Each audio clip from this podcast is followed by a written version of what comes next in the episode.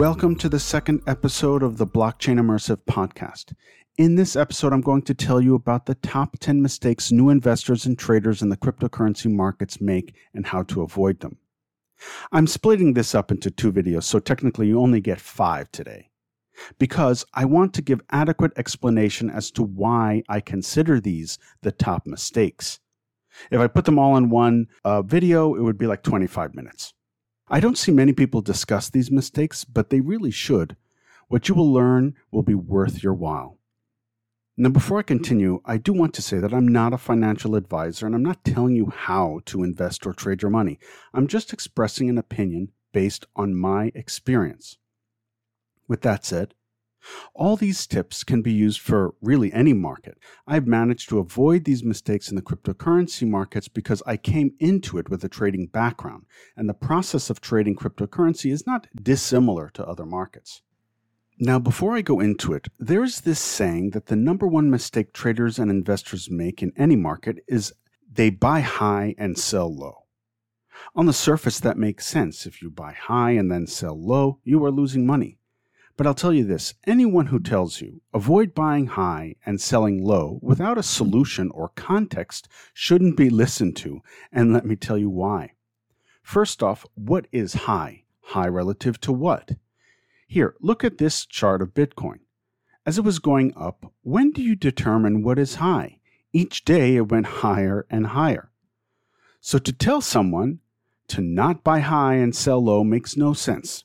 This advice lacks context. So if anyone tells you that and doesn't give you a solution to this, please ignore them. The concepts you will learn in this video will give you the information you need so you don't find yourself in that horrible position of actually buying right at the high of the market. Let's get to it. 1. Investing or trading in a cryptocurrency based on a rumor. Rumors are everywhere and in every market. Investing in something on a rumor can be at times profitable, but oftentimes it leads to losses. It's all psychological. Think about it. A rumor is sort of like a secret. When you hear it, you feel like you're in the know. This is a very powerful emotion, and it speaks to our desire to feel special and informed. But when it comes to markets, it's a dangerous thing to do. Best way to avoid this is to do your research. Don't just jump into something because you saw it on Reddit. In my course, Blockchain, Cryptocurrencies, and Beyond, I show you different ways to do research. Two, not taking the time to learn the markets because of FOMO. I get it. When cryptocurrency markets are moving, you want to just jump in. Hey, if you have money to burn, go for it. But really, the best way is to learn the markets so you can get a feel for them. Pick a cryptocurrency, any one of them, and look at its price patterns over the last year or so. Play around with services like intotheblock.com and tradingview.com to get an idea of what moves these markets. Read news services like coindesk.com or bitcoin.com. Most people avoid doing it because it will take too much time to learn and they don't want to miss the move. I get it. And if you feel you don't have the time to learn, just know that your long term chances of success will be slim. Knowledge is not power, it's potential power. Using your knowledge that you acquire will give you that power. Three, day trading without mental preparedness and a plan. I see so many people without trading or investment backgrounds jump into day trading as their introduction to investing and trading. Just in case you don't know what day trading is, day trading is when you execute short term trades on a cryptocurrency or any market. The trade can last seconds, minutes, or hours, but it is usually always closed out at the end of the day win, lose, or draw. Day trading is not for everyone. Day trading, if done properly, is very profitable, but you need two things nerves of steel, because the trade is so short term, the reactive part of the brain will be kicked into high gear. Adrenaline is not your friend here. New day traders constantly lose because if the market moves even a small amount against them, they bail out. But often, as they bail out, the market then goes in their favor and they jump right back in, in and out, all the time. Or the market moves against them and they get paralyzed and don't take action because of fear. Day trading requires you to have a clear plan. My day trading is systematic. I'm a Capricorn, we like lists and systems. But even a simple plan is saying if I make 1% of my investment on my account, I'm out for the day. Or if I lose 1% on my investment on the account, I'm out for the day. I'm just using 1% as an example. You would have to determine the right percentage for your circumstances. And look, this is not exactly the best strategy in the world, but it is better than just jumping in and out based on fear and your perception of what a move means. So keep in mind that day trading without having mental preparation and at least some rudimentary plan is the kiss of death. 4.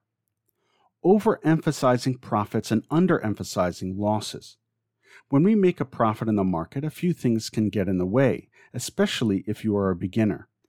When you make money, there will be euphoria, which is fine. I still feel euphoria too when a big trade goes my way.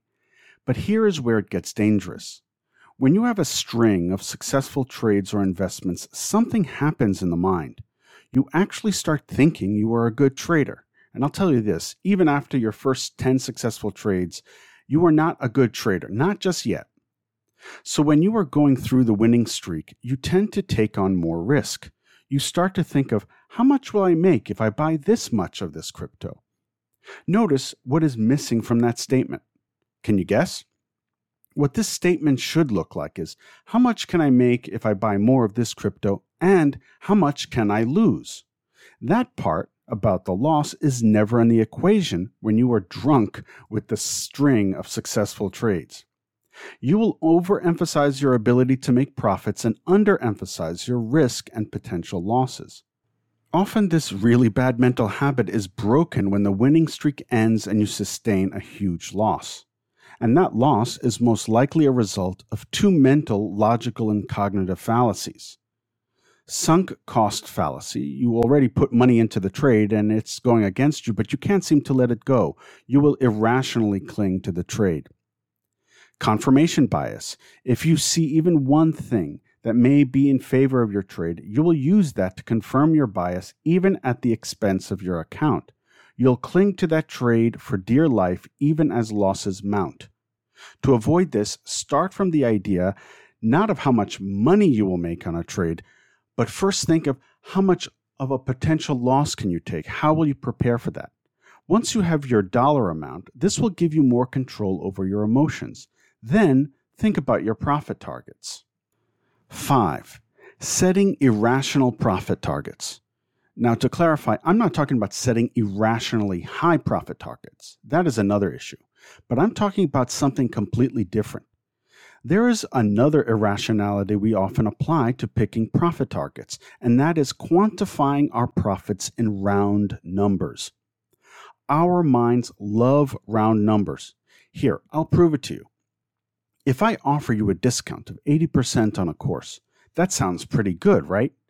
What if the discount was 81.7%? Sure, you'll take it, but I'm willing to wager that you will ask yourself, why 81.7%? What an arbitrary number. Well, guess what? 80% and 81.7% are equally arbitrary. The difference is we like round numbers and therefore we gravitate to it. Notice when people analyze the market, they often call it a psychological level, and that level is usually an even number or a round number. They'll say Bitcoin surpasses the psychological level of 50,000 or 60,000. They don't say 51,567. they even studied this. When you get a chance, read this article. The link will also be in the description box. It goes into why people love those round numbers.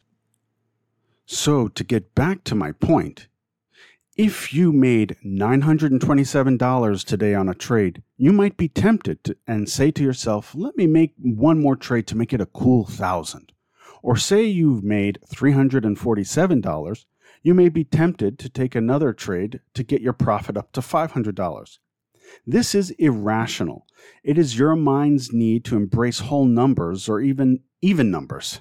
Resist this like the plague when you do your risk analysis, if you see a trade that has potential to make a profit of, you know, $327, don't round it up to 350. Please. The other day on 3 trades, I made after everything $2,329.79. When I booked the profits, I called it a day. I wasn't tempted to make it a cool $2,500. This may require you to set price targets that are irregular. Here, take a look at two profit targets I have for a Ripple trade that I was in. I was taking profits on a trade in which I bought 2,364 Ripple. Look at the profit targets. You see, they're not exactly even. Does that drive you crazy? I based my targets on market levels that I saw, and I specifically avoided the round numbers. So please keep in mind always base your profit and loss targets on actual research on price levels and not based on, I want to make 500 today. The market may not give you 500, but it might give you $167.23. Take it. All right, that is it for this video. I will follow up this video with an additional five mistakes new traders and investors make. See you then.